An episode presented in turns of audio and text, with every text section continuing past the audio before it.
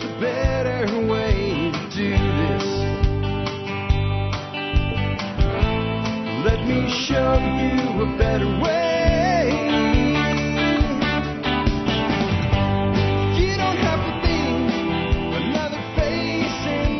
And we are live. Greetings there, friends and neighbors, and welcome to today's episode of the Survival Podcast. What have I got for you guys today? Wow, I look huge on Twitch. I'm not sure what's going on there. We'll have to see how that works itself out over time. Uh, I'm gonna. Excuse me, this is distracting. There we go. That looks a little bit better. Anyway, uh, I am running on all the platforms except Twitter today. I did sign up for the new Twitter Blue today, so maybe that'll fix whatever problem I've been having there with live streaming to Twitter. I'm not aware that I'm on any kind of bad boy list with Elon or anything like that. Well, it has absolutely nothing to do with what we're going to talk about today. I did want to say something about Twitter that I became aware of today. I have it now from multiple sources that Elon will in fact be moving Twitter to the great state of Texas. I'm neither pro nor anti that. I would say if I was Elon and I had Twitter as my new thing, and I was a hands-on guy like Elon is, and he is a hands-on corporate leader, whether you like him or not, he is, and he likes to be in a place and be able to see what's going on. And I had SpaceX and Tesla in Texas. Well, I would move Twitter to Texas just for that. And then if you add to it the very unfriendly business atmosphere of California and San Francisco in general, I'd get the hell out of there for that reason too. So I think this makes sense. And I just read an article that says Elon's having a fire sale. He's selling all kinds of shit. Those really expensive cappuccino makers and shit. He's selling all that shit. He's selling office furniture. He's selling a 40 foot bird statue. If you want the Twitter bird statue, you can buy that from Elon Musk. I'd rather buy Bitcoin with it, but it's up to you. So what are we going to talk about today, folks? We are going to talk about, well, we are continuing our series on uh, the four pillars, as I'm calling them, of homesteading. And we're on pillar three today, and that will be perennials. Now, coming out of the gate, I want to tell you this is nobody's terminology but mine, and it is not something to put into even the Bible of Jack Spirko. It is just the way that I'm explaining the concept of homesteading based on how I was raised. And I was raised by an Italian uh, uh, grandmother who believed in gardening and things like that from very early age, who I spent most of my time with in Florida, and uh, a set of Ukrainian grandparents that I spent most of my time with in central Pennsylvania. Uh, and both of them had their ways of coming at this. And my, my Italian grandmother was very big on the garden and the cooking, as, you, as most Italian grandmothers would be. And my Ukrainian grandparents were big on the garden and the cooking and the perennials and the harvesting and the hunting and the fishing and more gardening and more of a cohesive concept like I'm talking about today. And it is primarily from that vantage point and the vantage point of seeing all of their contemporaries, which was families we were friendly with, my great uncles, uh, my, uh, we called them chuchis in the world of the Ukrainian, uh, community, which are basically like families that are so close that you look at the female matriarchs of the family as aunts, even though they're not your ants, right? Like when I looked at that whole area, not everybody did all four things, but all four things were part of the total community. And a huge part of it was perennials. No one even really used the word perennial much though. So what is a perennial? An annual, annual, yearly is a plant that you have to do something every year to make it come back. And a perennial is a plant that comes back on its own every year, except that's not really the definition.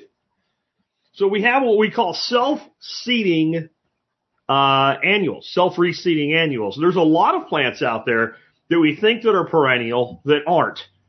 We're going to talk about one today, specifically lamb's quarters. A lot of people think lamb's quarters are perennial. Well, why is it perennial? Well, because you go to the place that the lamb's quarter was growing last year, and the lamb's quarter is growing this year. So it's got to be perennial. For today's discussion, we're going to actually take some things like that and put them in the perennial basket. If you don't have to do anything to get it to come back, or what you have to do is really, really minor, like throw a bunch of mulch on top of where it grew this year and it'll come back next year, or maybe just leave a few in the ground and they will self resprout even though they're not technically perennial. We're going to call it perennial for this discussion. My grandparents just said the stuff we don't have to plant every year. That and that's how we're going to come at this uh, today. And this is a huge piece of the whole. Because if you think about it, gardens, no matter how sophisticated we get with mulching and weed block and whatever else we do and gilding and stuff, they do require a significant amount of effort at the beginning of a planting season, whether that's spring going into summer or late summer when it's really hard a lot of times to put young plants out that are for a fall garden. And it, we end up, it's not so much the digging, the starting of seeds and the planting that is that big of a deal. It's really more the, hey, I just put out all these peppers and tomatoes and now a freeze is going to come in that's two weeks later than it's supposed to come in. Or, gee, we don't have a freeze this year, but here's what happens to us a lot of times. Like, we'll get to a point where we're looking out on a 15 day forecast. We're a little bit before that early free, that last frost date, but we're like, I think I can get these things in early, and then you do. And freeze doesn't come, but the spring winds come, and you got this little pepper plant out there just, I hate my life. I'm going to quit and die. And falls over. So we're putting up windbreaks. There's all kinds of stuff that go with gardening. You know, irrigation is generally more important with your uh, your annuals than your perennials because your perennials establish themselves over season after season after season. Their roots are deep and what have you, and so they are more resilient. So there's a ton of advantages to perennials. We'll dig into that today. Before we do, let's go ahead and hear from our two sponsors of the day. Sponsor of the day number one today is Butcher Box. I love Butcher Box, and what I love about look at that picture. If you're on the video, you don't need to know what I love about Butcher Box. That looks like dinner. For those that can't see it, it's a beautiful pork chop.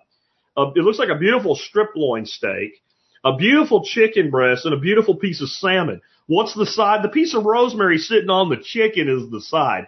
I really do love Butcher Box, and I love the fact that I actually am able to do business with Butcher Box in a way that I wish I, I wish I could do it with every sponsor. I just, most of my sponsors aren't consumables that you use every month. Butcher Box pays me with what you're looking at. I'm paid in meat by Butcher Box. And you see this recurring add-on thing? I have a bunch of those in my box too. So I actually spend money with them even though they pay my sponsorship fee with a credit every month to buy as much of the stuff as I want to with that credit. And those of you that tuned in last week, I want you to know yesterday, that thing I promised that I'm going to be doing for my son that he doesn't know about yet, as long as my grandson can keep his mouth shut, my standing rib roast, uh, beef rib roast that's going to be done as a gorgeous prime rib. I'm going to herb crust it. I'm going to sous vide it nice and slow over time. And then I'm going to finish it. I'm actually going to reverse smoke it like I do brisket It's going to be phenomenal for Christmas. And that came from Butcher Box. I could have bought it anywhere, but I bought it there. That tells you something. Check out butcherbox.com if you haven't done so yet. If you're an MSB member and you don't use your MSB discount, you hate money because you get 10 bucks off a box for life, $120 a year. Even if you are not an MSB member, use the banner on the site, not so I get credit or anything. There's a discount code in there for you that'll be a one-time discount up front, uh, instead of recurring. Next up today, John Pugliano with the Wealth Steading Podcast. I've pulled his site up before, but I've never pulled him up before. This is the about page at wealthsteading.com. There's John right there smiling at you. Got a headset on in that center photo. Do you know why? Because John is a prepper. He's a ham radio operator. He's not just a wealth manager. Every time I've had John present here at my place for a workshop, he started out by explaining the first thing you should do before you worry about investing your money is have money and have your basic preps in order. If you can't make sure that your family's going to eat for the next 60 days, you don't need to be buying stock. You need to make sure that your family's going to be okay for 60 to 90 days minimum and build up your skill set, your guard, all that stuff. Save money while you're doing it. And then when you have enough wealth amassed, you can start looking at investing. Have you ever heard a wealth manager slash investment advisor on any talking head on any TV screen ever say shit like that? No. And that's why you should be listening to this man right here versus those morons on the TV screen. And with that, let's get back into uh, the main topic for today's show. So again, I, I'm I'm coming at this four pillars, and I want to be very clear. I am not coming at the four pillars from the standpoint of you have to have all four pillars. Like if you were building a building, like a pole barn building, you'd have four big strong poles in each corner, or your barn will fall down. You don't have to do all these things, but knowing the things that they're built upon, what that will let you do is pick the ones that work for you. Because here's an example of what doesn't work for everybody. Livestock, which was our, our, our second pillar, does not work for everybody. If you're gone a couple days a week, you can do something like quail and you can automate their feed and water to a point where it'll be all right. But if you're gone a week at a time and you don't have anybody at the house, you probably shouldn't even do quail. And quail are probably the easiest thing to automate. Um, there are some automation things and I've seen people do it. So I want to say it's impossible, but it is definitely the case that when you have livestock, you are more tied to your property. So even if you don't work away from home a lot, if you're a person that really loves to travel and you like to take four or five extended trips a year, you might want to let somebody else in the community do the livestock thing. But it's good to know how that particular element fits as a pillar so that you can then compensate for it with what we're going to talk about in the next episode, which is foraging, but I also combined into it local trade and community knowledge, right? So maybe you live in a really small yard and doing a lot of this perennial stuff doesn't make sense, but understanding it will let you figure out how it does fit in and work for you.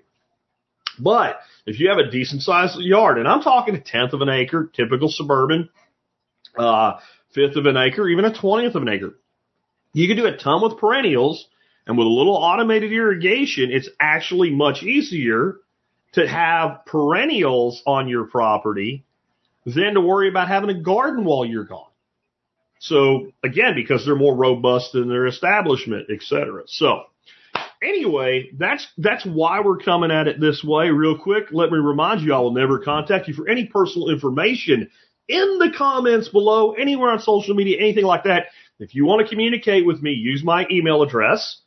I'm Jack and I run the survivalpodcast.com. Between that and how many times I've given out my email, if you can't figure out my email, I hate to be a dick, but you don't qualify for my time. So there's a little PSA there. And also remember, if you have any questions while you're watching the live feed and you're in the live chat, like some of you are right now, go ahead and make sure those are all caps. I am kind of taking a look over here at the other screen once in a while at Rumble. I see Jim over there on Rumble. Hey, Jim. And hey, great value TP. So you two guys there. It's harder for me to keep up with questions on that platform though, but that one won't be real important. You put them in all caps. If you are on Twitch or YouTube, I will see your comments in the back screen. I'll be able to star them for follow up. Facebook, sometimes I see them and sometimes I don't. Like I'm enjoying mounds. I don't know why. Ask Zuckerberg.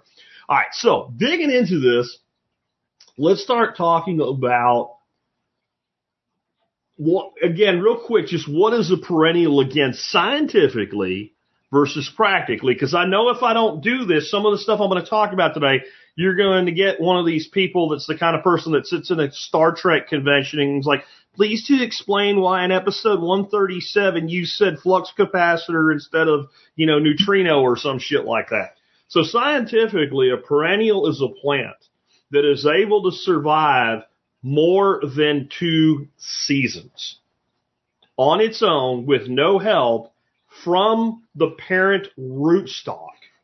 That's a perennial. If it survives one season, goes to seed and dies, it's called a biannual. If it comes back every year, but it's not coming back from the same rootstock, it is an annual that is self-reseeding. So another, I gave you one example of something that does that. Here's another example, very famous in Texas. Blue bonnets. Yeah, I guarantee you nine out of ten Texans, if, if they know what a perennial is, and you say, are blue bonnets perennial? They say, of course they are. They come back every spring. People pull over on the highway and take pictures with little kids with Easter bonnets on their head and shit. Of course they're perennial. They're right. They come back every year. They are not perennial. And this is really important if you own land where blue bonnets grow and you want them to come back. You don't cut, you don't mow where your blue bonnets are. until they go, the heads fall off. So a lot of people think, well, I'll just wait till they're almost done anyway, and then I'll, and then they go away because they haven't dropped seed. So that's, that's the scientific definition. And K-Bonks follow the procedure, and we usually wait till the end, but this is a good one to go ahead and answer right now. Are mushrooms? Mushrooms are not perennials or annuals. They're not plants. They're fungi. They're the third kingdom. So we're not going to go on to mushrooms today. But you know what? We haven't done a mushroom show in a long time. Maybe we'll do that when we get back in January after the break. Uh, practically, what are perennials? For this discussion, if it comes back every year on your property and you don't have to do nothing, or you have to do very little, we'll consider that perennial. And to make make the botanists among us feel better, we'll call it perennial growing. They grow perennially, even if they're not officially a perennial. And they're valuable to us because they require so much less of our work and they have so much more resiliency. I kind of covered that in the intro, so I won't rehash it here. But I do want to give you a tale of two perennials. And I want to talk about how they were a huge part of settling what we today call America, going all the way back to when we were the colonies and then we were eventually these states united, right? Or these United States. And there was a whole bunch of it that wasn't quite states yet. And we had all these people that went out and we called them what? Homesteaders. And they went out and they claimed pieces of land or they bought pieces of land and they set up little farms and homesteads all across the country.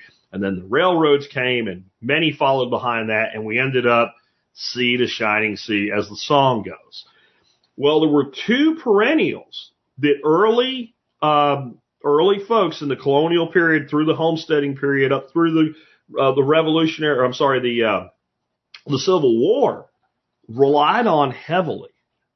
And understand that as we were settling this country, there were certain things that if you went out and homesteaded, which going west at one time, like if you were where Pittsburgh is at one time, you'd gone way west. There wasn't a lot of infrastructure. So if you'd gone out into to, to, to, to western Ohio or Missouri or Kentucky or Tennessee, you were hell and gone from the world.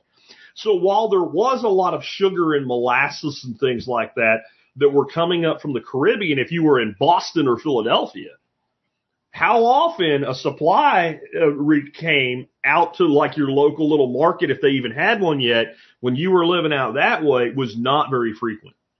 So one of the things, and Gooley, thank you for the $10 Christmas chat and, or the $10 super chat and Merry Christmas to you as well. I really appreciate that.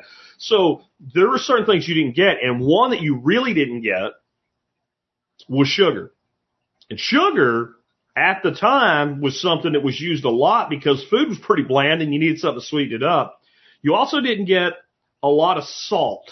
Now we don't have a salt bush that actually produces salt and salt stores pretty well. So you can bring a big barrel of it. But what salt was mainly used for is what was flavor. Okay. Well, the big barrel of salt lasts a long freaking time. Preservation doesn't last so long. So they needed ways to preserve things as well. So sweet and preservation and alcohol enter two perennials that are as big a part of the footprint of, we'll call it the white man in North America as, as the white man in North America, right? And they are the fig and the apple. Let's start with the fig. The fig is a, a plant that a lot of people think they can't grow because they're too far north. It'll freeze. The fig will die. Well, a fig will die to the ground if it gets cold enough, depending on the variety. And if it's mulched, it will grow back. But another one, another way we can handle figs is if we, like, we prune the fig and we keep it manageable in size and we completely mulch that sucker in early winter before it gets too cold and protect the wood. We can overwinter figs and they'll come back in the form we left them in in very cold climates. There's a guy that has over 70 fig trees and I'd love to get up there and travel and, and, and document it someday in the Allentown, Pennsylvania area. I grew up in central Pennsylvania. It gets freaking cold. It's borderline zone five, definitely zone six in the area I'm talking about, and he doesn't lose his figs. So they grew figs everywhere they could. And because it was important to them, they did the shit that we're lazy, we don't do today. And they made sure they covered them up and they wintered them through and they found certain varieties that wintered through better. And anybody here ever make a fig tree? You take a cutting, you stick it in the ground, another fig grows. So it was something that when you left, you could take cuttings with you and they're remarkably resilient and you could make more figs anywhere you went. And the primary thing they did with figs was dry them, store them, and use them as sugar. And this was throughout the settlement of North America, they did this. Because again, you're sitting off in Kentucky somewhere and you want to make something with some sugar in it. Well, good luck getting some at the time I'm talking about. But uh, you'll see in the, if you look at the period recipes, a lot of times it will say to use a certain measurement of chopped either fresh or dried figs because they're incredibly sweet and have a high sugar content. Or you'll see a recipe that'll call for X amount of sugar and it'll say something like, if you can get it, if not, use this amount of figs. So that was a huge reason that we grew figs. And I don't know if you've ever eaten a fresh fig, but it, it's a total different experience than a fig Newton, let me tell you that. Next up is the apple. And the apple took a lot longer to get in production. But you could carry with you as you went off to settle, if you wanted, you could carry easily a thousand apple trees. How would you do that? In a little bitty pouch with a thousand apple seeds in it. And people say, well, those, you don't know what you're going to get. Exactly. But you know what you're going to get if you plant a bunch of apples? A bunch of different apples, even if they all came from the same seed stock. You're going to get different apples that do different things. And if you read a book called Old Southern Apples, you'll find all kinds of apples that were grown for specific reasons. And once they were proven out, yeah, they started grafting and things like that. It was a skill the average person would have had if they were a homesteader. And what you did is you just went out and you planted an apple orchard. And you didn't worry about what you were going to get. As those apples grew up, you began to figure out what they were. And you'd have some apples that matured really early, were really sweet. They didn't store very well. So those would be eaten apples. In other words, it comes off the tree and we eat it or we make cake or pie out of it or something. Also a sugar source.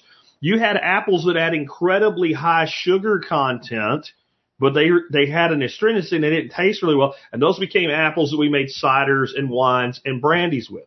We had apples that were way more predisposed to ferment, but then bring over and make vinegar. Now we had a means of storage. And I could probably do a whole show just on the uses of apples at this time in America. Suffice to say that there were apples that were best for making apple butter. There were apples that were best for making cider, hard cider, ones that were best for eating. And there were ones that stored really well that were decent eating apples. And those were apples that you put up in the larder through the winter. So you had some form of fruit during your winter. Now that's just two, but those two are probably the most impactful perennials that were brought along for the journey by early folks that settled America. I just thought it was really interesting for this discussion. Let's talk about some top perennials for your backyard. And remember, some of these are actually annuals, but they come back on their own. And you might have these on your property, even if you only have like a half acre to an acre or less. You'll have some of them anyway that you may never have to plant. And as long as you don't go on some weird quest to eradicate them, they'll come back every year and they're fantastic food to support human nutrition. The first is one of my favorite, and it's the bane of many people's existence. Lamb's quarters. I have lamb's quarters on my property. And if you're ever here and you just take some seed off my lamb's quarter plants, because if you're here, you'll probably be here in the fall, and I don't care if you do. You're getting seed that I've been, that I brought here even though it grows native in the area, that I grew in Arlington. I grew it in uh, Arlington, Texas. I grew it in Hot Springs, Arkansas. Now I'm growing it here near Azle, Texas. And the way I found that is I was fishing one day by the side of a creek, and this kind of ties in with the fourth pillar we'll get to. And everything was dead. It was a pretty dry time of the summer, and I found this one little clump of green, and there were some lamb's quarters growing in it. And I thought that's a really hardy particular, you know, race of lamb's quarter. And so I used to fish this little creek all the time, film videos there and stuff. So every time I went, I was manually watering these, these, these lamb's quarters to get them all the way through. And then that season I took seed and I've, I've spread that seed everywhere that I've lived and I've given away tons of it. So I have lamb's quarters growing here. There'd probably be lamb's quarters here even if I didn't do that. And they're best when they're young. So up to about a foot tall, you take the whole plant and braise them. They're delicious. They taste like spinach when you cook them. I'm not a fan raw. Some people like them raw. I'm not. The seed is like in a survival situation, the seed is a very high protein meal that could be mixed into things that would make more of a conventional bread. It doesn't make a good flour by itself, but using them kind of like putting poppy seeds into a pretzel, I guess would be a way to look at it to get that protein yield. Uh, historically, it was often wrapped into bannock. If you know what bannock is, basically you carry flour with you, make bread on a stick when you camp and when you're out exploring or what have you. But if you if you put the lamb's quarter seed or plantain seeds, by the way, into your bannock, you are getting a much higher protein result out of that. Next is chickweed. If you don't have chickens, if you have chickens and ducks, the only way you're going to have chickweed is they can't get to it because there's a reason they call it chickweed. But I love chickweed. Um, I think it kind of reminds me of the taste of corn silk, but I'm not going to sit down and eat a bowl of corn silk, so I can't really uh, can't really justify that uh, as far as uh, as why I like uh, chickweed so much. But it's a really great plant. It's also a good medicinal.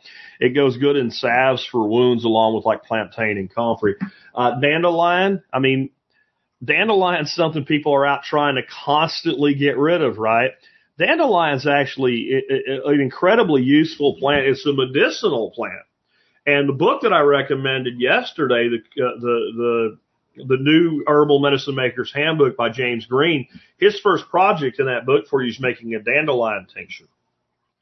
But the leaves are often thought of as being really bitter in dandelion, but that is generally the more solar exposure, and the older the leaf, the more bitter it becomes. So if you have dandelion growing in a naturally shady area and you harvest those leaves young, you get a really great pot herb or vegetable or salad green.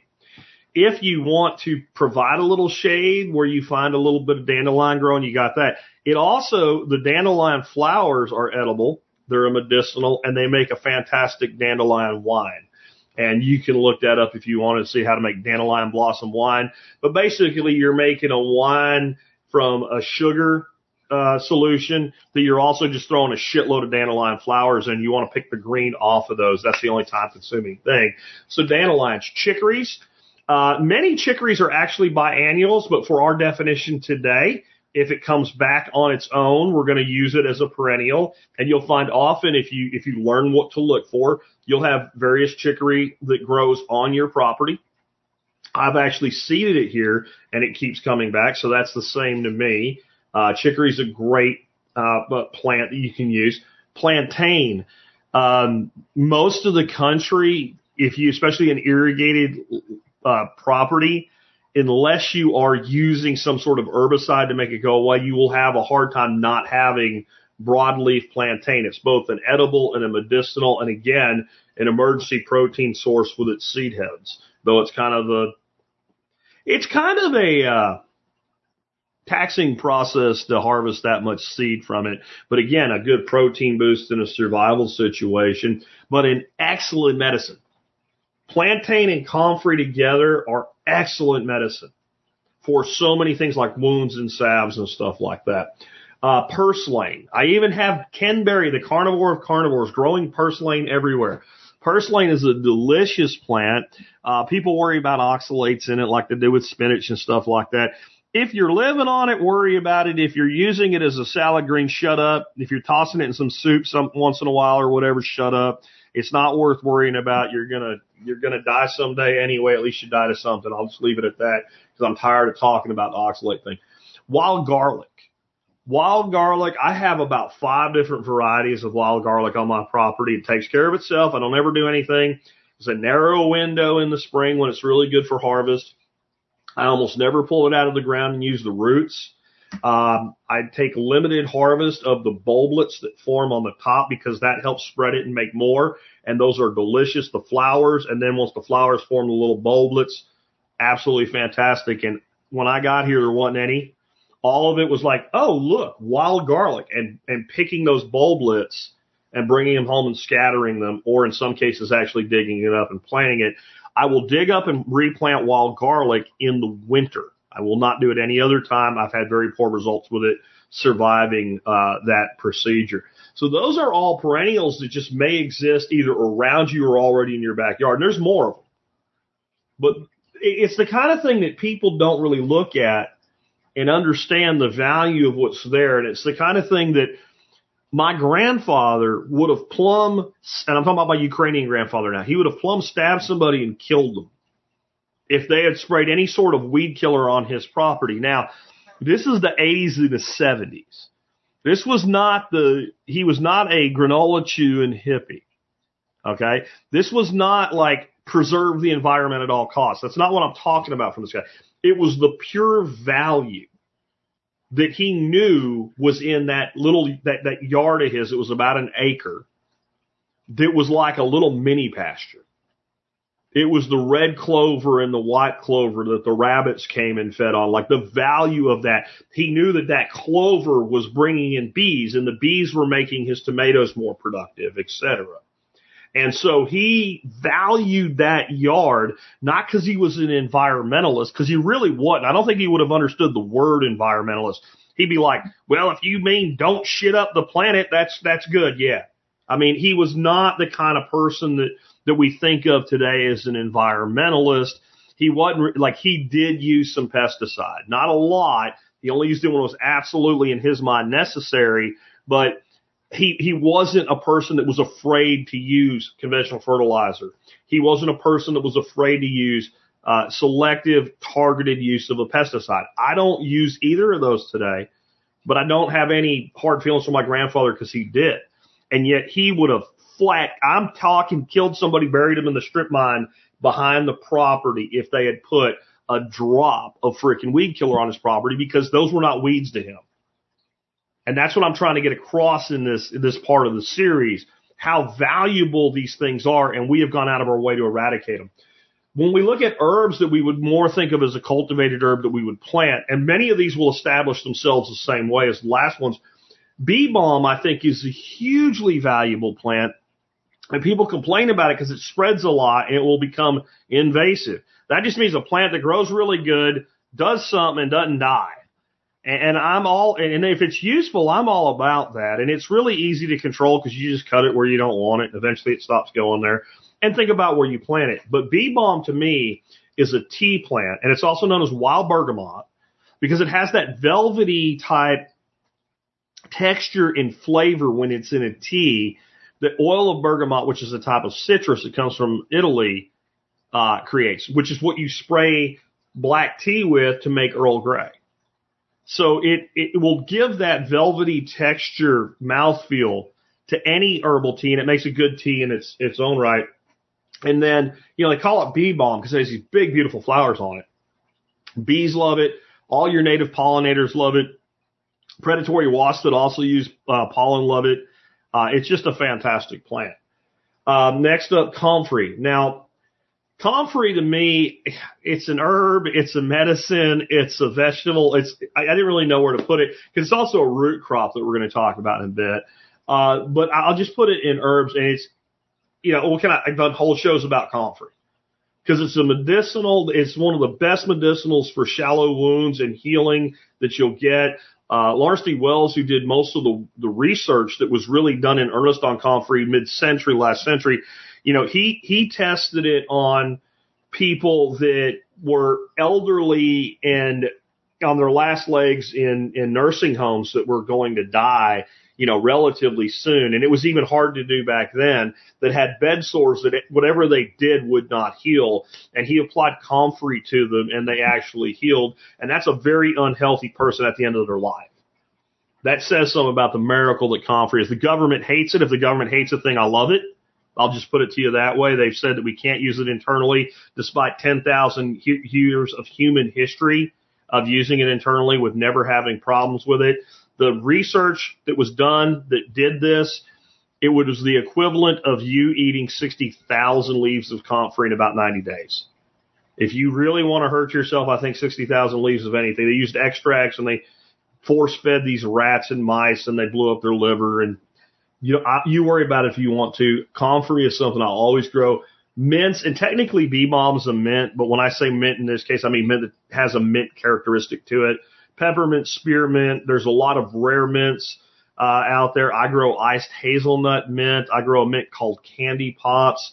Um, mints to me, again, you've got just this incredibly valuable plant because everybody knows mint tea and it smells good and it looks pretty and whatever. But if you let your mint go to flower, it is an incredible call to all pollinators as well. It's also a good plant to create distraction uh, so that predators can find prey. And if you don't want it taking over an area, there's a couple things you can do. One, you can use it as a ground cover and grow tall things with it, and it won't it won't choke out tall things. Mint doesn't grow big long vines or anything like that, and keep it cut back till your tall stuff gets up high enough.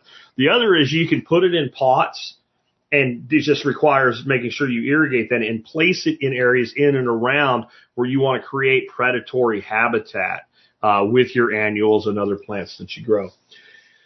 Chives I grow chives everywhere I can get chives to grow. I got garlic chives going to the point where they became a weed. And turns out I'm not a huge fan of garlic chive myself. I like onion chives a little bit better, but they are a fantastic. I mean, everybody knows what a chive is. Chives and sour cream and, and, and potatoes are a classic for a reason because they taste so good. I put chives on just about anything, but I really like fresh chives the, on the top of the finish for soups. Uh, but I also like to let them go to flower because again, we're back to bringing this insectary together. We're talking about distractive smells. We're talking about a plant that the longer we let it grow, the more it expands and reproduces itself. And chives are like, they're the plant that will invade the hell out of a space that you can put anywhere. I've never had a problem growing anything in and around chives, and I've never seen chives really, again, I'm talking onion chives here, choke anything else out. So chives, you can grow clumps of chives right in your annual garden and except for the really harsh time of year, you can grab a clump of it, pull it out of the soil, assuming it's loose, and tuck it in somewhere else. Give it some shade for a couple of days. It'll take off running again, and you can keep for, for you know making more of it that way. Sage, I grow sage in a dedicated grow area because it's a big plant. It kind of shades everything else out. But it was a sacred herb among Native Americans who would burn sage as offerings and as a cleansing thing. I don't know about that, but I also don't discount things like that from cultures that have a deep, rich history and tend to have a lot of things to teach us if we'll learn. But I use it specifically, I use it heavily when I'm cooking any kind of poultry. So chicken, turkey, etc. Just sage goes really good with. And honestly, sage and apple go really good together. Check that shit out if you want to.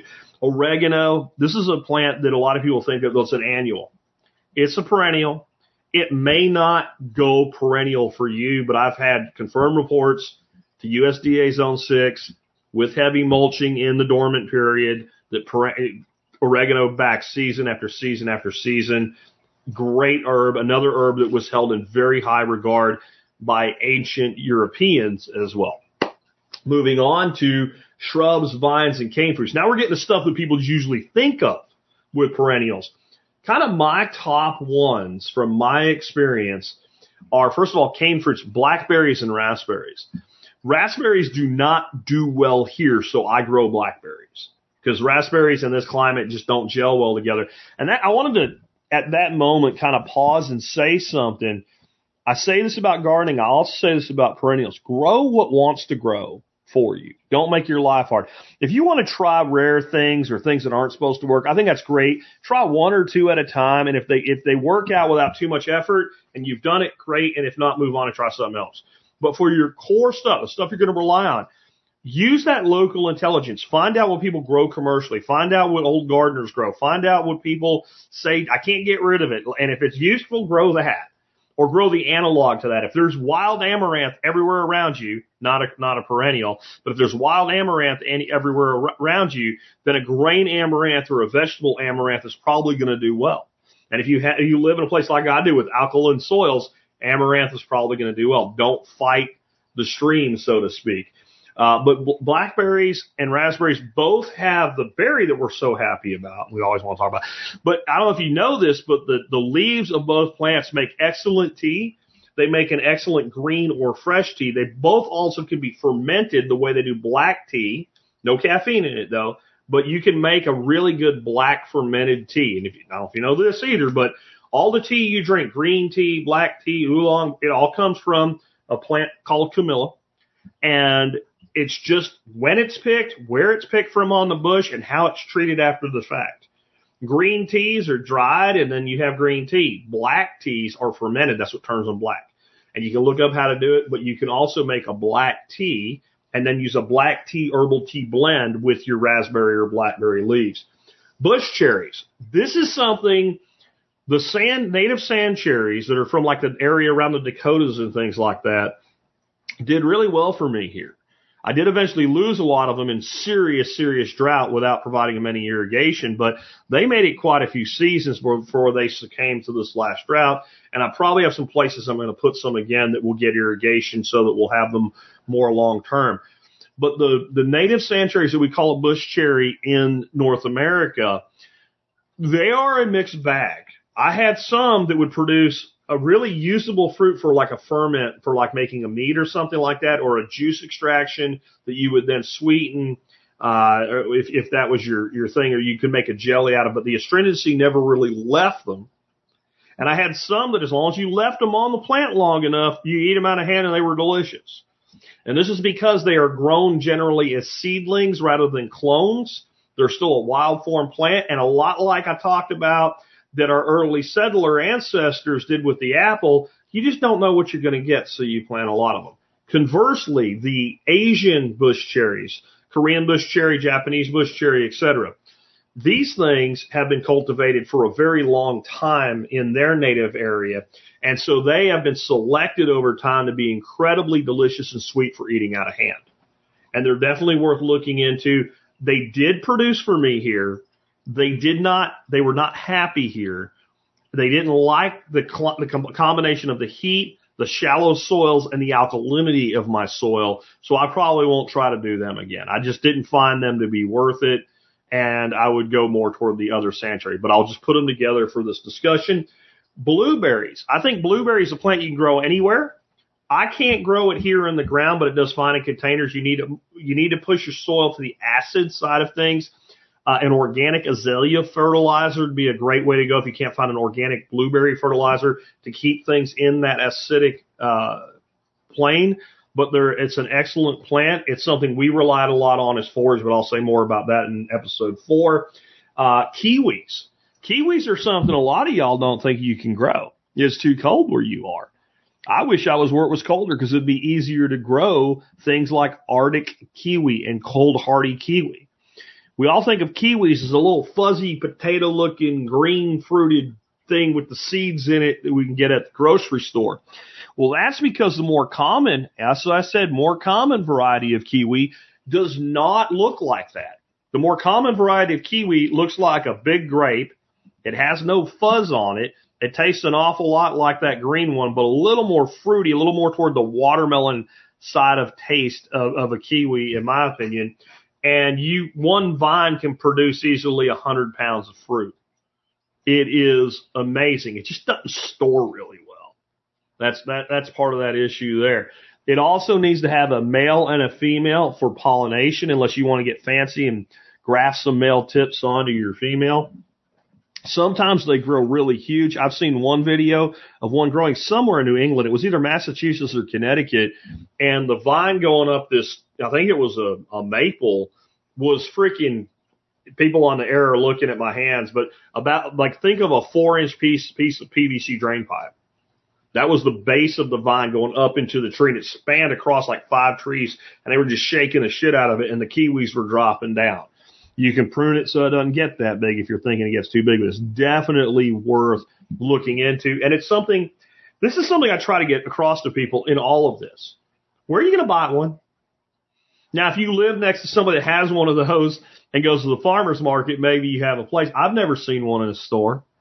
And I've gone to the fancy ones, the Whole Foods and the Central Market. I've never seen those. So it's something you cannot buy. And that has to me a special kind of value, especially when it does so well in so much of our climate. And it will grow in my climate. It just doesn't like my soils. And since it's a relatively large plant, I don't want to try to grow it in a container. Grapes, think about this. There's really great wineries, believe it or not, in Florida. There's some really amazing wineries in Texas. Everybody thinks about California, but the whole West Coast from SoCal all the way up into Washington and into, into Eastern, I'm sorry, Western Canada, there's incredible wineries. There's great wineries now starting to, to show up because they stopped just growing muscadines and making sugar wine. And when I say sugar wine, I mean the final product is sweet as hell. There ain't nothing wrong with muscadines, but the muscadine wine you can buy is generally swill. But we're starting to have some really good wineries pop up in Tennessee, Kentucky, in Michigan. You're starting to see something go on here. And again, Texas Panhandle. We have some fantastic Texas wines. There's a dude that's about three miles from my house that has a wine bar. Really cool place. And he's growing grapes on that property and they're doing pretty well. He's doing art by Lee Murphy says black Spanish and that's one of the grapes he's grown is black Spanish, but he's sourcing most of his grapes, but he's sourcing his grapes from a place called Grapevine, Texas, and he's sourcing some from the hill country. He makes fantastic wines. The best Rieslings, in my opinion, Riesling is a type of grape and a type of wine, are made in the Finger Lakes region of New York. You see the climate variation there? What does this mean? This means wherever you are, fruit or wine, there is a vine for you that will produce grapes. There's different, um, there's different grape diseases, and but there's been so, because it's such a commercial crop. There's been so much breeding and crossbreeding and hybridization and things like that in the world of grapes. Don't worry about GMOs. I have not yet seen a GMO grape. I'm sure they'll exist at some point. Hybrids are not GMOs. One more time. Hybrids are not GMOs. Go look up hybrid versus GMO on my site. Did a whole show on it one time.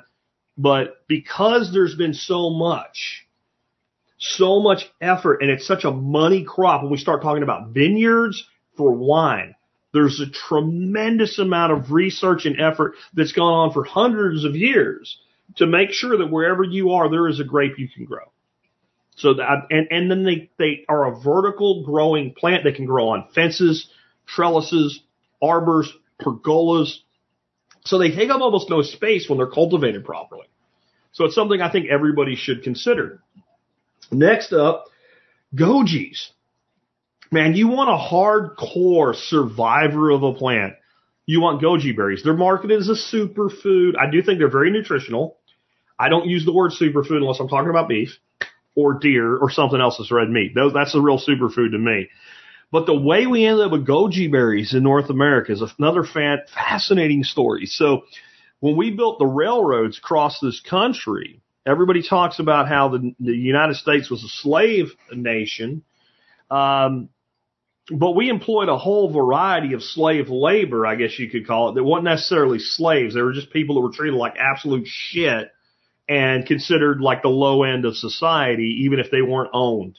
Uh, this would include the Northeast with coal mining, et cetera, the Irish and many of the Slovakian uh, cultures, like my family is from, uh, and in in the railroads in particular, Asian in particular, Chinese.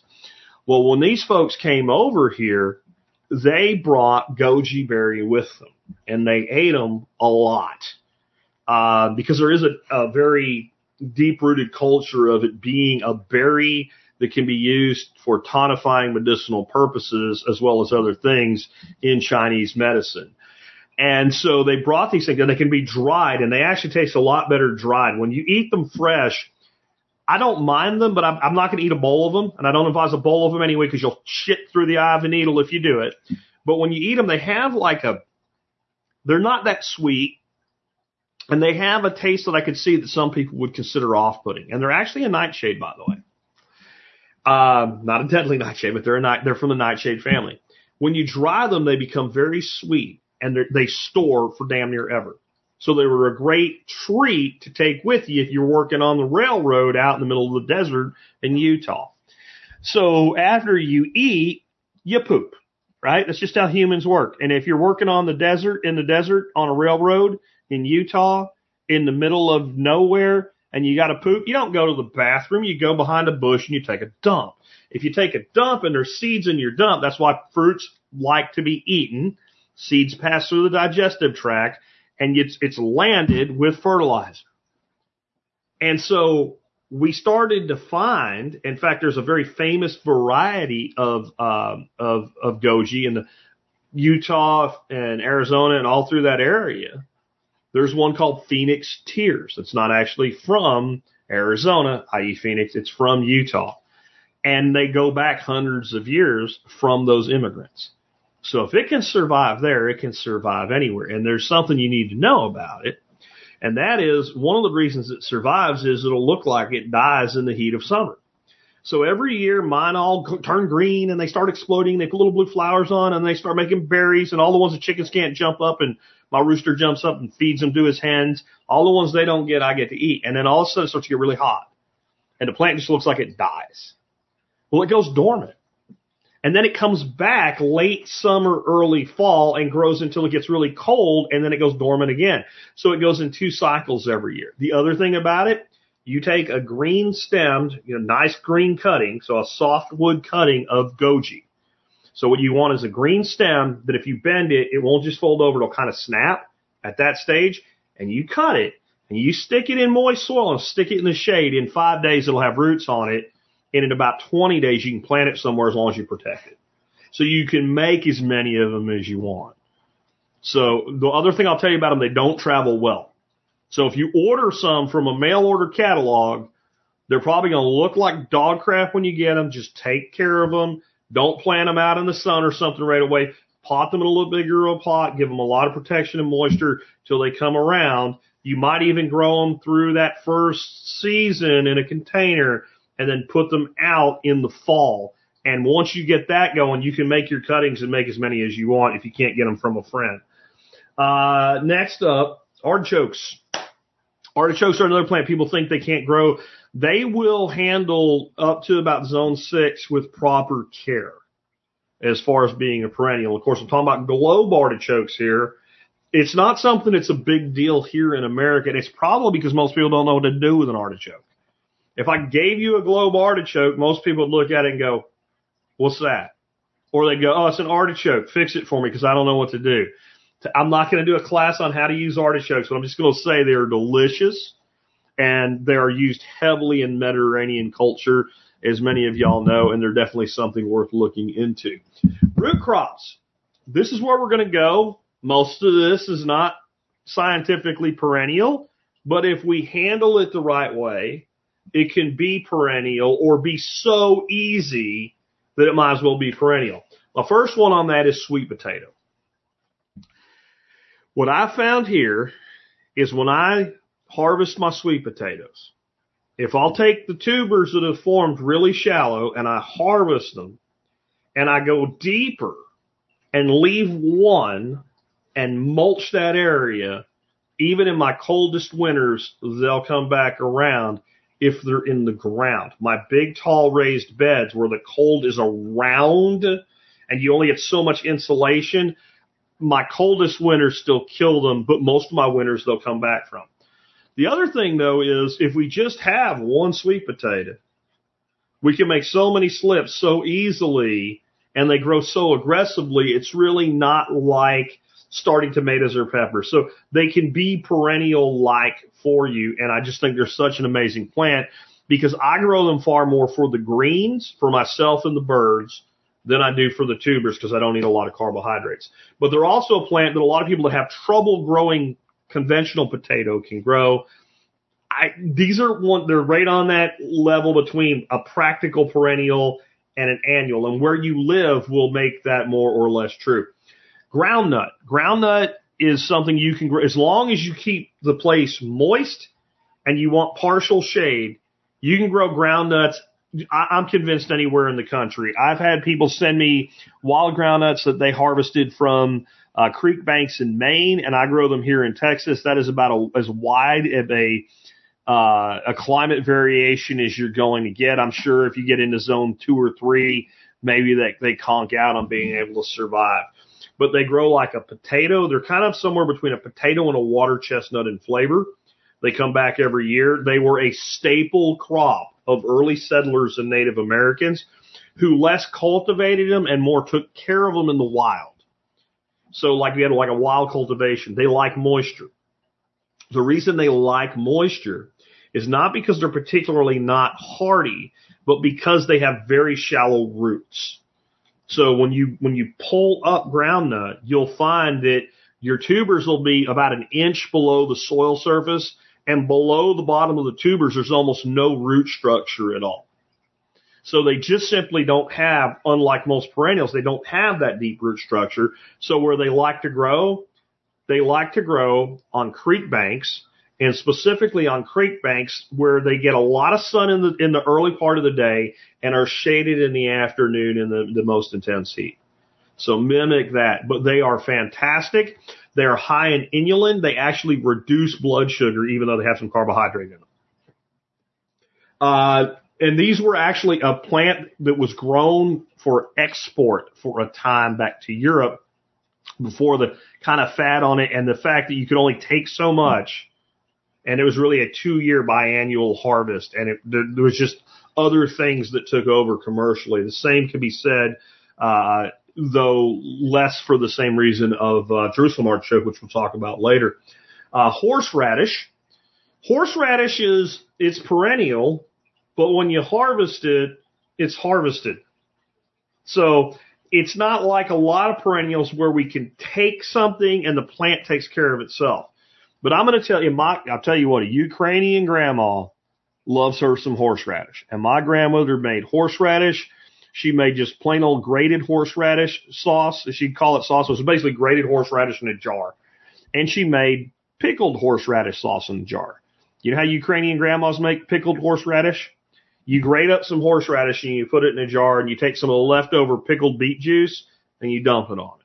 That was it. But every year when I harvested horseradish, what she would do, she would cut the tops off like you're cutting the tops off a carrot and she'd take, put them back where you found them. And I just took the top pieces of the horseradish and stuck it back in the ground and every year there was horseradish there. So it is a fantastic plant if you like the flavor. I do. I like that bite. It's uh, most of the stuff that you guys have ever had that they call wasabi in America is, is green colored horseradish is what it really is. True wasabi, you can get it, but it's kind of difficult. If you want some true freeze dried wasabi powder from actual wasabi, you can go to the Survival Podcast, search for wasabi, and you'll find an item of the day on T-Spaz that is freeze dried, authentic wasabi, and it is different. But horseradish is pretty damn close, and I love me some horseradish like with steak, like, or like prime rib. I'm just saying, my grandmother loved it with kielbasa. So sliced and then fried kielbasa sausage. If you don't know what that is, it's a smoked Polish sausage and a dab of that pickled beet juice horseradish. Just freaking amazing. What I'll tell you about horseradish. I don't know if they call it that because horses eat it or just because a lot of things that are big they call horse, like horse chestnut, right? Um, but ducks eat the tops of horseradish. Chickens eat it, it, not as much, but they eat it. But geese, geese are like, first thing I'm going to do is find every member of the thistle family on this property, like your thistles you're always trying to get rid of. Geese will eat it to the ground. Your prickly lettuces and stuff like that. Boom. And when they eliminate that, they're like, is there any horseradish here? And so the only way I've been able to cultivate horseradish is up in my raised beds or wicking beds. Because if I put it in the ground where they can get to it, they will eat it until it stops coming back. So just little heads up on that. And then Jerusalem artichoke. This is definitely an annual. Uh, as far as because the root that grows this year does not grow next year. If you plant a Jerusalem artichoke, just one piece of Jerusalem artichoke, and you grow just that, when you dig that up and get all those tubers, it'll be incredibly productive. You'll find a tuber that's brown instead of, you know, some are reddish, bluish, white, whatever, pinkish. You'll find one that's like a dark brown. And when you squeeze it, it'll just collapse. That's the seed tuber. And so all the new tubers it sets are new growth and they'll grow the next year. So it doesn't come back from a common root. This is a plant I don't eat as much of it as I used to because I've cut back on carbohydrates. They also call them fartichokes, folks, and there's a reason, but what I found is if you lacto ferment them, they don't have that effect. And they don't have that effect on everybody. They did on me. Sliced up and fried like potatoes, they're freaking delicious, and I still eat some that way from time to time. Uh, but they are a great survival crop. The only thing you have to do, this is going to sound crazy, The only thing you have to do to ensure that you have Jerusalem artichokes long term is harvest some every year. If you don't harvest them at all, what'll tend to happen is they'll so overproduce they'll choke themselves out. If you have them spreading to an area you don't want them, this is what people worry about. It's going to invade. Okay. This is simple. As it starts to spread past the place you want it, in the early part of the year when the sprouts start coming up, do nothing. Wait till they're about 12 inches tall and pull them out of the ground. Most of them will pop right out and that tuber will be hollow and have expended all its energy. And now it's gone. I learned that from Dave Jacke at a seminar he taught at. And if you do break one off, you know, it micro back and you just do that and you'll control them very easily with no effort. And when they're young and tender like that, a lot of livestock will eat them as well. So you can graze that area as long as you can protect your young plants as well. Anyway, next up, um, moving to like true vegetables that can be perennial or plants that we use or grow like vegetables. And some of these are biannual, but they will act perennial if you do things the right way. So first one, and this is one you're not going to believe me if you've grown this plant and it ain't come back for you. Scarlet runner bean. All of the runner beans can be perennial if it doesn't get too cold and if you mulch the root into the ground. So your scarlet runners, your half runners, all of those delicious green beans when they're flat and young. And if you want dry beans, you let them get that big, beautiful beans that make a great dry bean, bean product. I've done it successfully once because I was on it and tried it and made it work. You mulch, and I mean six inches of wood mulch on top of those roots. And again, if you're growing in wicking beds or high raised beds where the cold is more around it, it may be more difficult to pull off than truly in the ground. Um, over time, the roots get deeper and deeper. They become more and more hardy. And so in some places, what will happen is a person will try it. It won't work. They'll try it next year. They'll get a mild winter. They get them through one winter and then they get really, really hardy. So just exactly how that works out, I don't know. But, but I have done it and it does work. There's a plant called Good King Henry. It's a member of the same family that spinach comes from. It tastes like, you guessed it, spinach. And the young flower shoot heads before they produce are kind of like broccoli. That's a plant you can find for sale by cutting and division, et cetera, from a lot of different places. Um, one of the places I used to recommend, and I don't recommend anything from these guys anymore unless you're a large commercial operation or a reseller, is called Oikos, O-I-K-O-S, Tree Crops. And they've just gone insane and they don't sell small quantities anymore. So like the cheapest, uh, you know, line item on their website is like 200 bucks now. Uh, but if you're a reseller, you might want to check those guys out. They were a source I used to recommend for this plant, but with a little Google foo, you can find other places. New Zealand spinach. This will not be perennial for everybody. It is here. I have no problem overwintering it here. Again, this is more of like just throw some mulch on it to give it an insurance policy. New Zealand spinach tastes a lot like when you cook it, spinach. It is a, as far as I'm concerned, is a raw plant, like in a salad is shit. A little bit of it'll work. It's funny enough. Like if it's 5% of the salad, it, I actually kind of like what it does. Anything more than that, I just don't really care for it raw. It grows a seed that looks like a little caltrop or something. Like you throw it and somebody barefoot would get stabbed with it and it would hurt and you'd laugh at them. But it's it's it's easy to come by seed for, really easy to grow. Once you get it established, again, it's another one of those plants that if you get it through one winter, then it gets really, really hardy in subsequent winters. And if you lose it, it's cheap and easy to replant. Uh, lovage, straight up perennial, kind of use it like celery. Wonderful plant. Definitely recommend it. Easy plant to grow, establish, and keep going, especially like in a garden situation. Celery. Celery's a biannual. I've always had misery getting celery seed to start. What I started doing a long time ago, and I do grow some Chinese pink and Chinese white celery, and now I grow this that way too. Once I got through starting some seed and getting it going, I plant the core of a celery plant from a grocery store. So I go to the grocery store, buy celery, and instead of cutting the bottom off, pull the outer stalks off and leave the heart. Get down to where you have about three, four stalks of that heart. Harden that off before you put it out in the garden in the ground. So you can just take a glass of water, set the base in the water, set it on your countertop, let it get some windshield, some window sunlight. And when it turns dark green, so it's now it's hardened off. Now you can plant it somewhere. Make sure it stays really well watered. Let it grow. Pick, use it as a cutting celery, not as a, a blanched celery, which is what you're buying in the grocery store. It'll have a lot more intense flavor. And at some point, leave it alone. It will go to seed. It will drop a hundred thousand gazillion seeds. I counted them. I know it's exactly a hundred thousand. I actually have no idea. But it will reseed. You'll have millions of little celery plants come up. You can plant them anywhere you want. You know where it does really good? Ebb and flow beds and aquaponics systems. Does fantastic in ebb and flow building uh, systems. I've had 50 gallon tubs in ebb and flow uh, aquaponics where the whole freaking thing is nothing but celery. I was basically using celery leaf instead of parsley because I had so much of it. And, and it's, again, it's a biannual, which means it will grow one season over winter, grow the next season, send up a seed stalk. And when that seed stalk comes up, the celery itself is going to, it's just like cilantro. When cilantro goes to seed, it tastes like feet.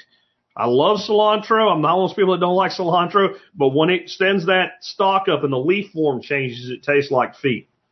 So that's how so. So when it sends that stalk up, leave it alone. Let it go. Don't try to save it. Don't try to cut the stalk out of it. Let it seed.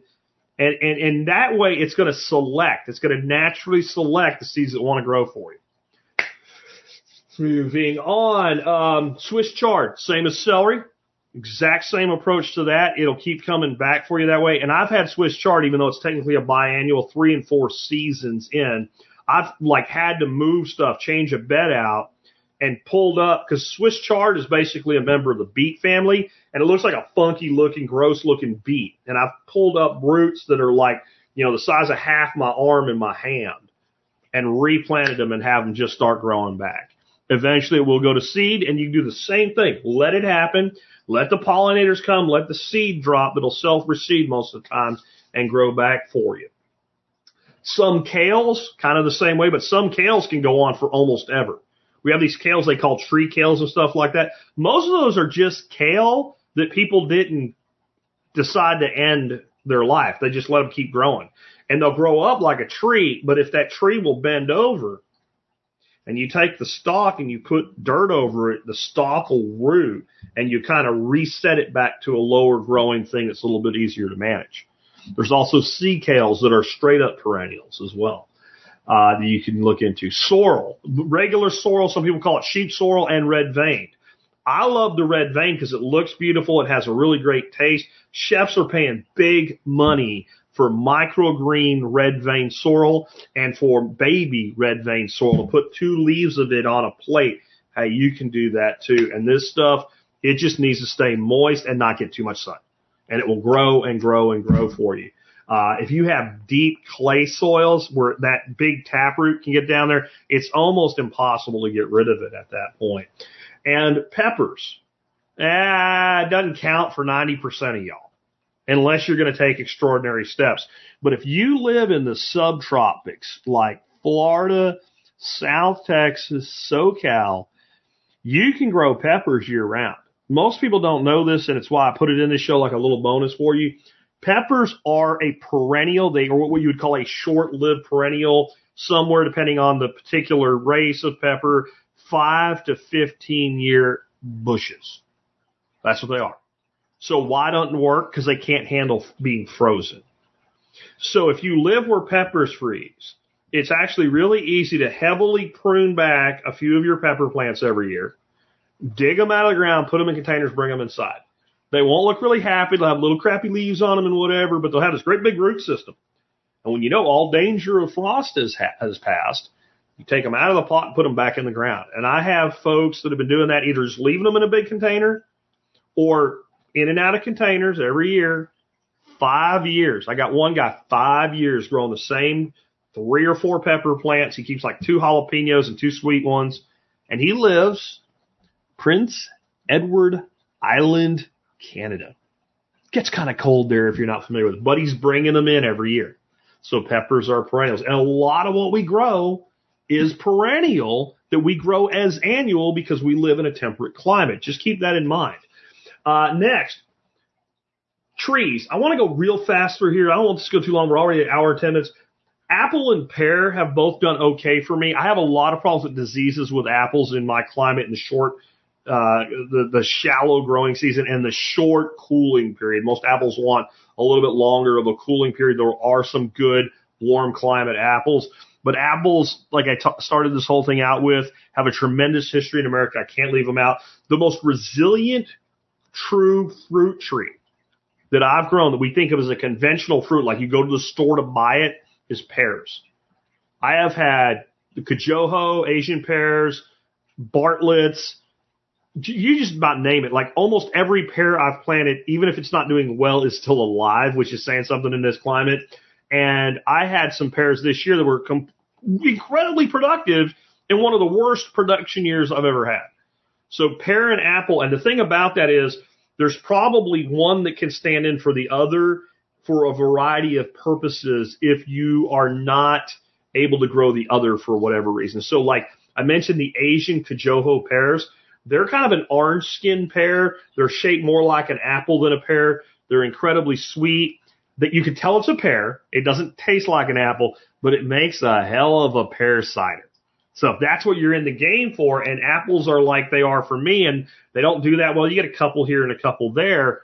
You might look into your Asian pears and making a perry instead of an apple cider, but a less conventional perry. And I have used them to make amazing meads. And the way I do that, I take a, a couple pounds of diced up uh, pears, and I put them into a one gallon ferment with with uh, three pounds of honey and my yeast blend that you can look up on the site if you want to. And that is just one of the best freaking meads I've ever made in my life. And so apple and pear, stone fruit, so your plums, your peaches, etc. Like those are absolutely. Um, you will be. This is why I put them on there. You'll be able to find something that does well for you. A variety of peach or a variety of plum. Like here, Methley plum does really well for me. Uh, there's a couple other varieties that do okay.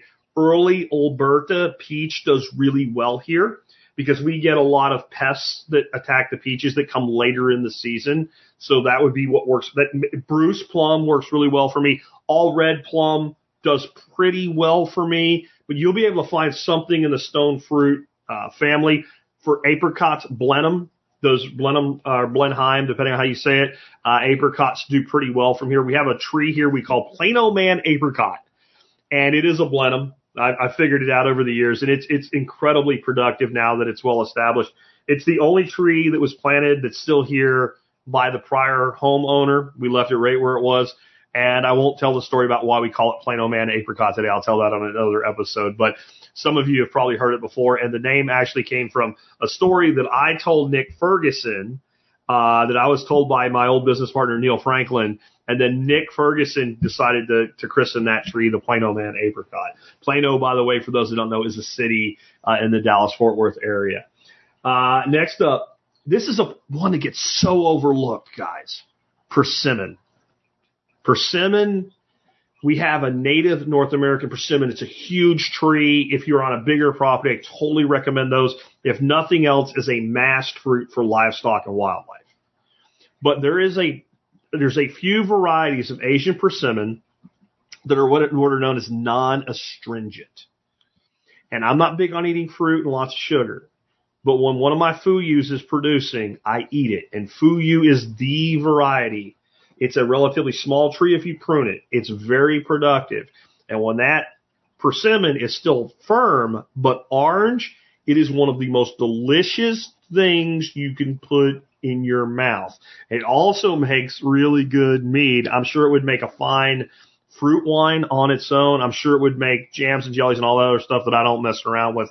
But it is a fantastic tree that you can grow in a bush form. Um, Next up, you know, think about fodder trees in this whole thing as well. Like Nick Ferguson is always kind of preaching your willows, your white mulberry, which is also a fruit, um, and uh, I'm, I'm oh, hybrid poplar. Those are perennials. We can coppice or pollard them every year. Coppice we cut to the ground. Pollard we cut somewhere above the ground. A low pollard would be about waist height. A high pollard about shoulder height. That would have a lot to do with is something going to eat it that you don't want to eat it until you're ready to harvest it or how you want to work it or what have you. But definitely think about your, your fodder trees. And my last one for you is going to be dogwoods, uh, also known as Cornelian cherries. There are edible dogwoods. I have a few of them here. It took a lot of work to make them survive until they were really established. You will probably not have as much work. They're also one of the most delicious things I've ever eaten. I've not ever made meat out of them because I always end up eating them. Next year, I plan to make a mead. I think I'll have a big enough harvest to make a batch or two of mead, so a couple gallons of mead using them. Last year, I got none, but the trees made it through the horrible drought. The year before, I was eating them like candy every day. I'm not going to lie. They're just that good. They're just that delicious. Um, that's kind of all, like, that's a lot. And you don't have to grow all of it. And I'm sure there's tons of stuff you're thinking of. Jack should have said this or Jack should have said that. I'm just trying to expose you to the way to think about this. And so they feel like perennials, there's not that much to grow. I just spent an hour listing 10% of the perennials most of y'all grow. And so there's so much we could be using here. Art by Lee Murphy says Pindo Palm. That's another example. You guys definitely pay attention. It's it's hard when I'm not with a guest for me to stay on putting these all these uh these comments up like I'm putting up right now. It's it's a lot more work to try to keep up with what's coming in on the chat. Just so y'all know. So if you go watch this video, uh, you can see the chat as it happened during the live. Sometimes you'll go to do that and you think like, YouTube is censoring again. Not that they won't, but when you do a live stream video, the chat is not usually immediately available in the replay. It, it takes until the back end processing processing of the video is completely done because you're not actually watching the final version of the video for about 10 to 20 hours after a live video ends. Just a little technical piece of knowledge there. So making this all work, right? How do we make this all work for us instead of working for it?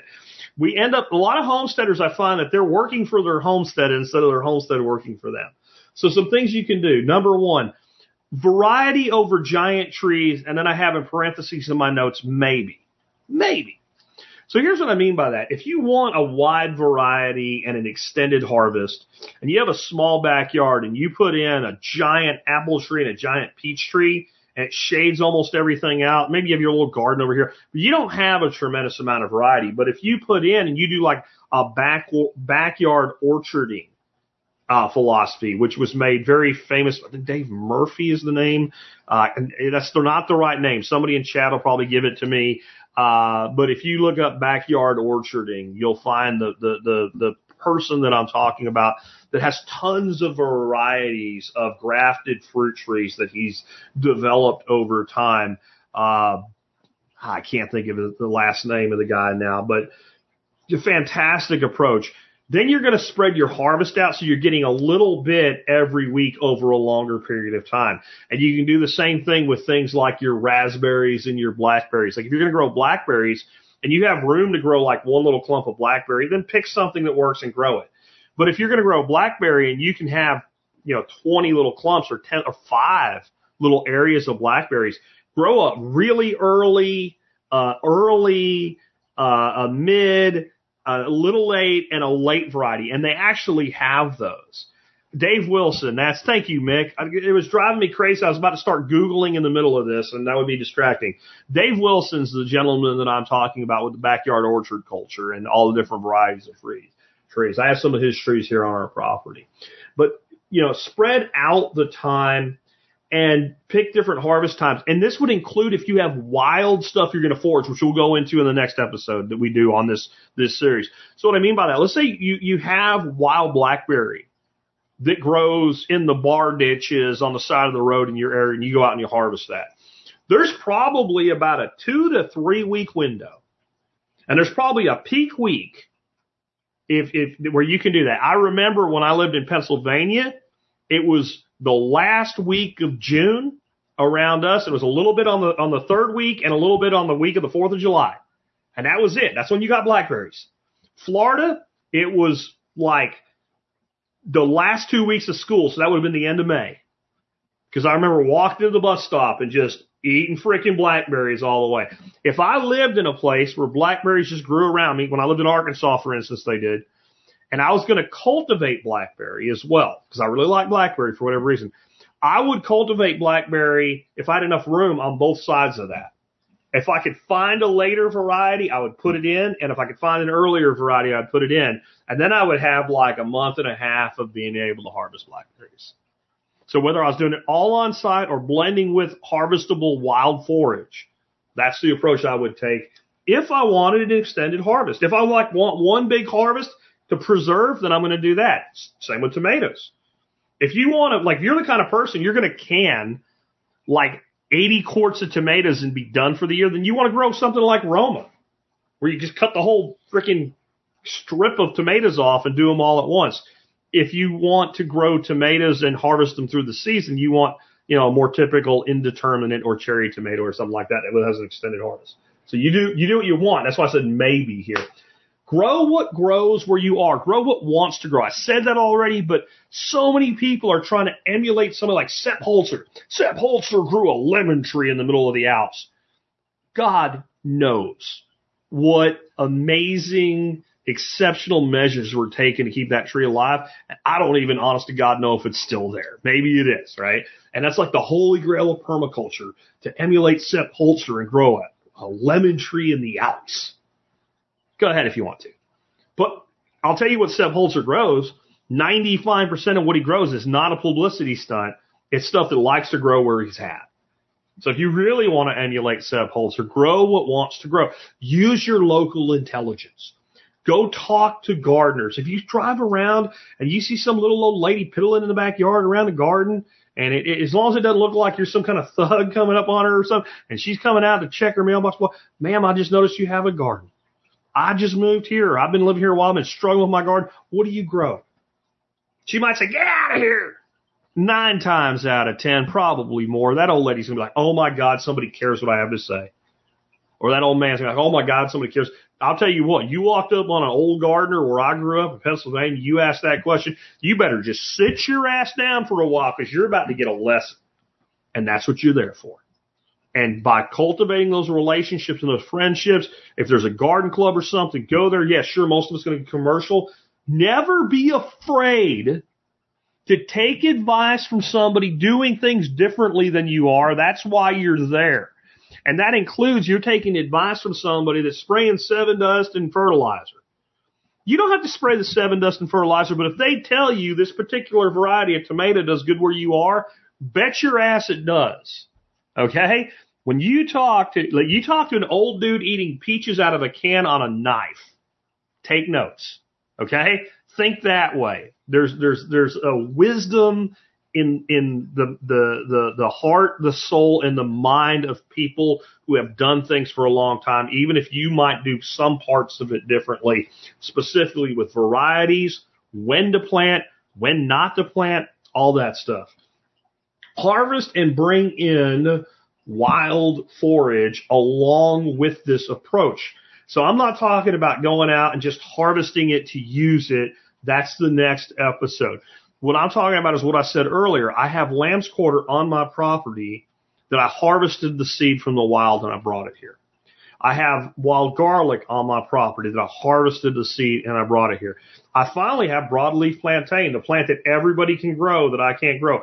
Little places it's actually started to grow. I've been growing narrowleaf plantains since I got here, but that came from West Virginia from a friend of mine named Roy, who sent me a gallon of freaking seed and I spread it everywhere and it finally took off in a few places and I'm developing a land race of it and I'm also developing my property where it's more fertile. So those are three examples of things that wouldn't be here that didn't come from a seed catalog that were brought in from off site.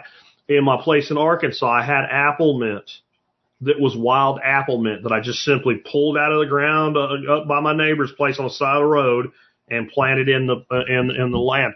I have um, echinacea growing here. I was drove driving down my road, so I knew it was local to here. I knew it was going to do good, and I saw this big clump of wild echinacea.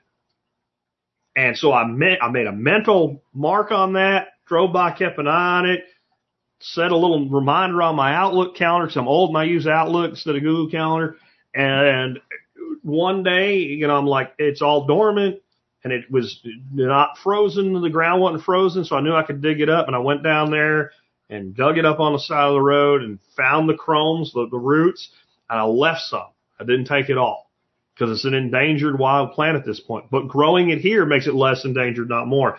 I took about half the chromes, brought them here, put them in pots, overwintered it, and now I have that plant on my property.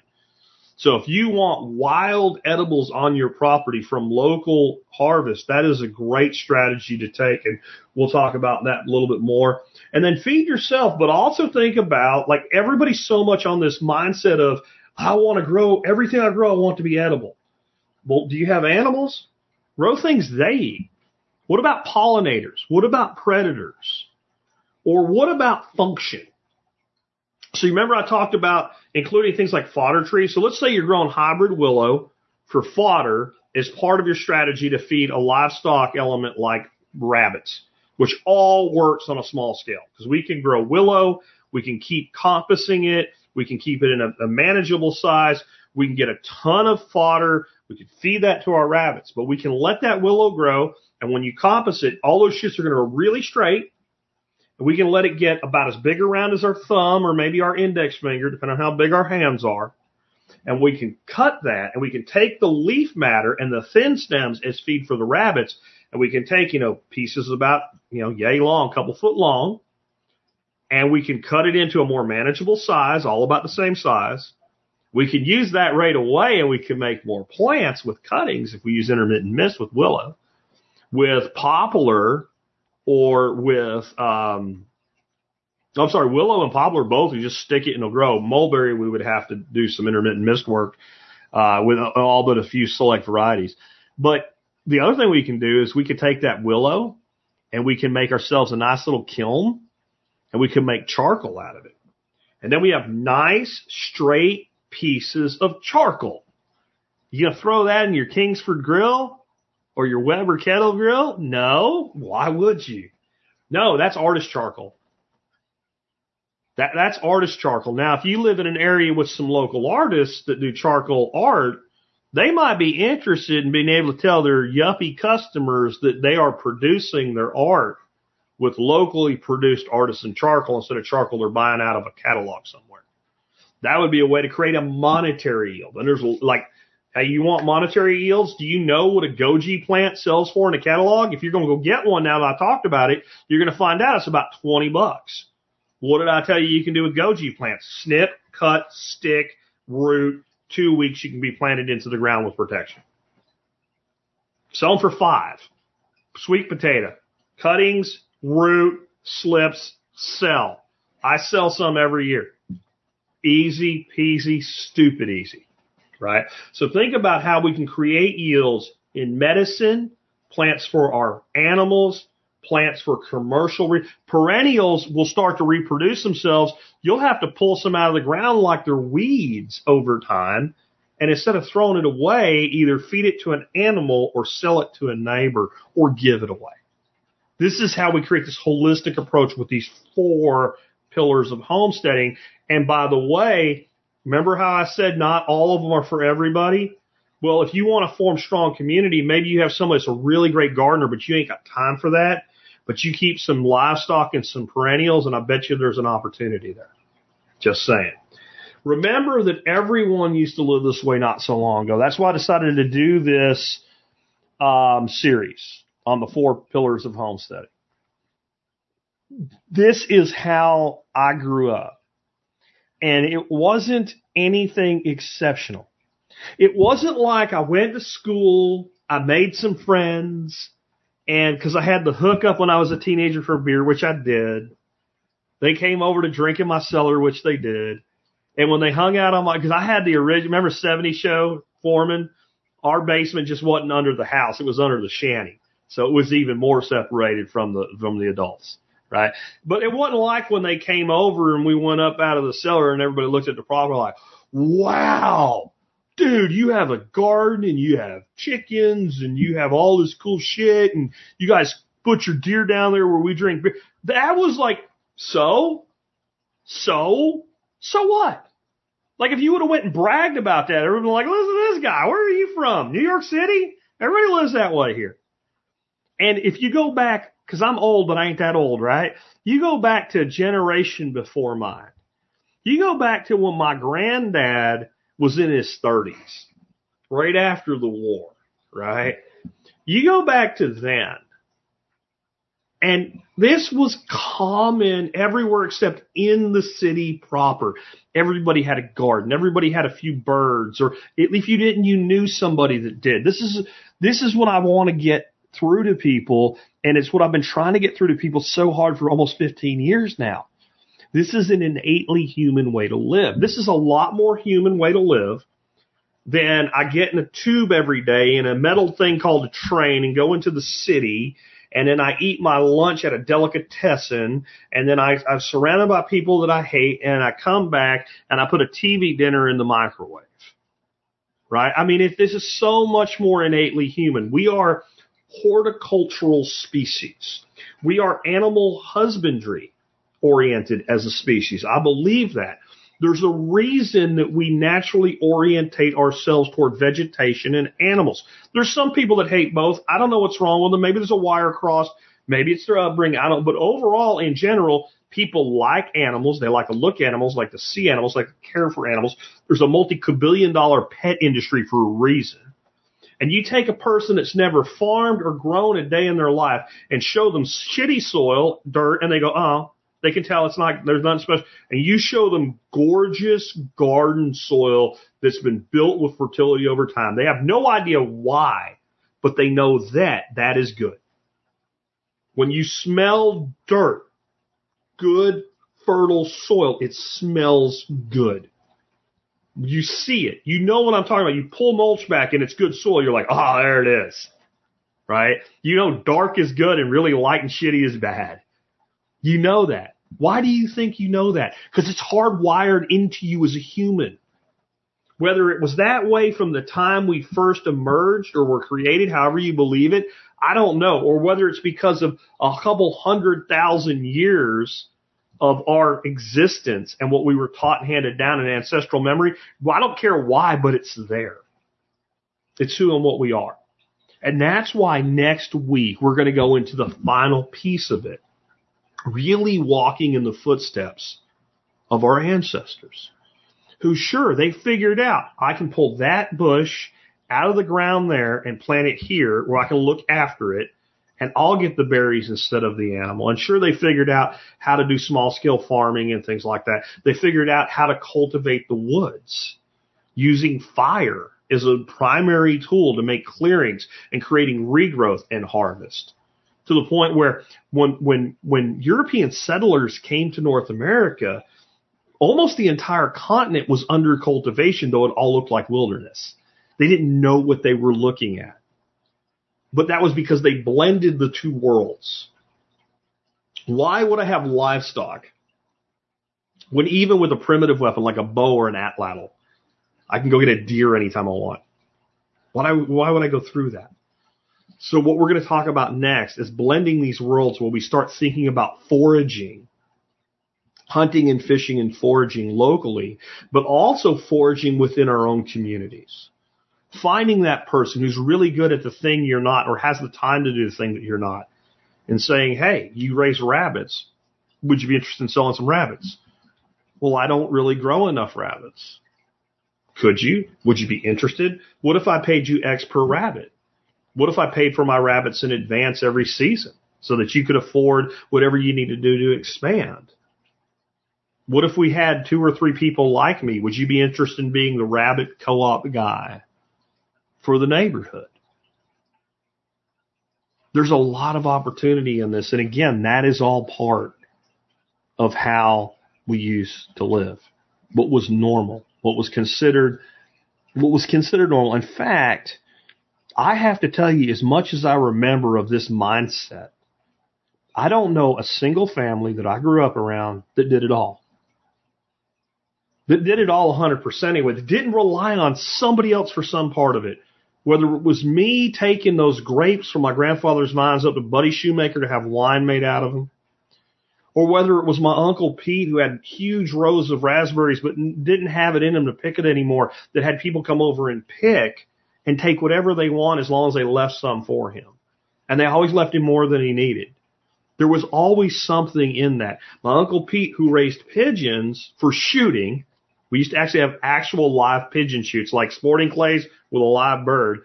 But man, all the colds, all the birds killed in shoots, don't think they were thrown away. I used to trap when I was in high school. One of my sources of money is I trapped raccoon and fox and muskrat. Most of that got used as meat as well. It wasn't just the fur base. Like, but everybody did different pieces and parts. Whether it was larger families where they kind of did everything on the family land, but everybody had a role, or people that just they had a garden, or they had some berry bushes, or they were hunters and fishermen, but they all worked together. We have some real shit heading our way, guys. We really do. We have a government hell bent on the domestication of the human species. We domesticate plants and animals. That's fine in my opinion. That's part of what we don't need to be domesticating each other. You know when they tell you your child needs to go to government school because teaching is a science? Lie. Okay, teaching is innately human as well. But they, what's the big word they all give you? What do they give you? Socialization.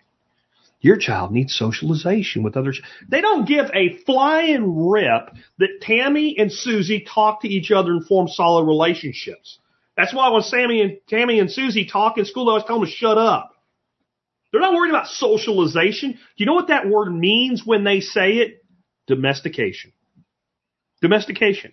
They want your kids in school so your children can be pos- properly domesticated, meaning that they listen to and obey what the state says. And if you've paid attention for the last 20, 30, 40, 50 years and seen the progression that the state's taken, I don't want nothing to do with it and my kids don't want nothing to do with it. I don't want anybody from that system having shit to do with domesticating my grandchild my granddaughter or my grandson. They don't need to be domesticated. We can handle all the socialization, put them in all kinds of activities. They can be, have all kinds of contemporaries their own age, plus older, so they strive to move up.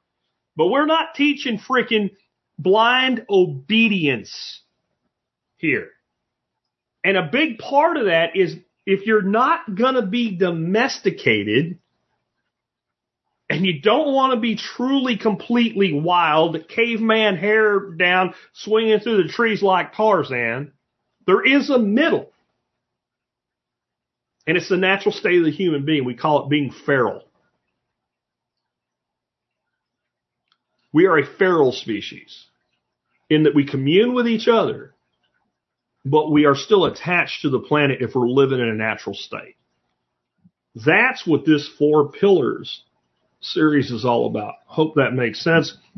With that, I hope you guys enjoyed today's show. If you did, remember one of the ways you can always support us is do your online shopping at tspaz.com. And if you're sitting here going, Hey, it's getting really close to Christmas and I ain't, I ain't done all of my shopping yet and I'm down to the, uh, to the last hoorah, so to speak. And I don't know what to get for the preppers or normies in my life. Santa Val has you covered. Now, if you're in the video, you're seeing Santa Val. If you don't know who Santa Val is, Val, of course, is the Survival Podcast logo. Been around since 2008. It's got the earpiece over the head and the visor and all that. Santa Val's just Val with a Santa hat. But what I did is I put together 14 of my best selling items out of the T-Spaz catalog for you. They're all listed here, a little summary of them, link where you can get over and learn more about them. And I've included things like packages, like if you're going to get the fermentation kit, here's a book that would go along with it. If you're going to get the French press, there's a grinder that might go along with it. If you're going to get the pellet tube smoker, there's some pellets that you might provide to your loved ones or your friends and family. And I'm telling you, there's something here for everybody, prepper and normie alike. And if you help me out by shopping at tspaz.com whenever you shop online, I'd appreciate it. I've been talking about the redneck, redneck hippie duck farmer shirts too at tspswag.com. Guys, I just got my shipping notice. I'm going to tell you this, the people that I partnered with to make this website for you, tspswag.com, I guarantee you if I said, look, I want five shirts. I want this one, this one, this one, and this one for free. They would send them to me. I'm sure they would. I buy from my own store uh, just to make sure everything's always working right and watch the whole process go through. So I just got my confirmation that these are shipping today, and I've shown you the redneck hippie uh, duck farmer shirts with the the large design on the front. This is the one with the small design over the pocket in the front, uh, and then of course it does have the the more conventional design uh, here on the back, and and you can always uh, help support us by shopping at tspswag.com as well. And uh, with that, I'll wrap things up. Tomorrow we will have a proper expert council Q and A because everything's back on the attack like it needs to be, and uh, so that's all that's all ready to go. Next week, I don't think there'll be any new episodes next week. I haven't completely decided yet, but some portion of next week will be rewinds at least, maybe the whole week, and then the week, the Christmas week between Christmas and New Year's whatever days of those are working days will also be rewinds. This might be the last live stream new episode uh, that there is. Tomorrow will be a new episode. That will probably be the last uh, new episode for the season. We'll go into New Year 2023 coming back.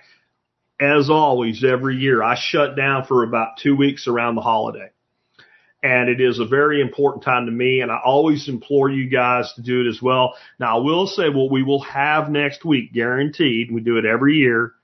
The Survival Podcast Christmas Special, where I will tell you the real story of Christmas, where so many of our traditions actually come from. Geoffrey Crayon Gent. That might be an interesting thing to look up if you haven't heard the story before, or you can just wait. Uh, we will tell that story, and we'll also be telling you in that story. It's kind of the, if you heard the Thanksgiving special, it's a continuation. It's a story of how the holidays that we call Thanksgiving and Christmas spread through America and how they weren't really that prominent in the whole country. One was prominent in the, what we call the northern states of the time and one in the southern states of the time. And the role that they played in national reconciliation after the Civil War and how they became so ingrained in American tradition. It's pretty cool. So I'll be telling you that story next week, probably with a bunch of rewinds mixed in. If I don't see you live again, until then, Merry Christmas, Happy New Year, Happy Holidays, and whatever else you want to come up with. Been Jack Spirko with another episode of the Survival Podcast. Just run you around? They said you should have a house the American way. A dollar down, a dollar a month, and you never have to pay. There's a better way to do this. Let me show you a better way.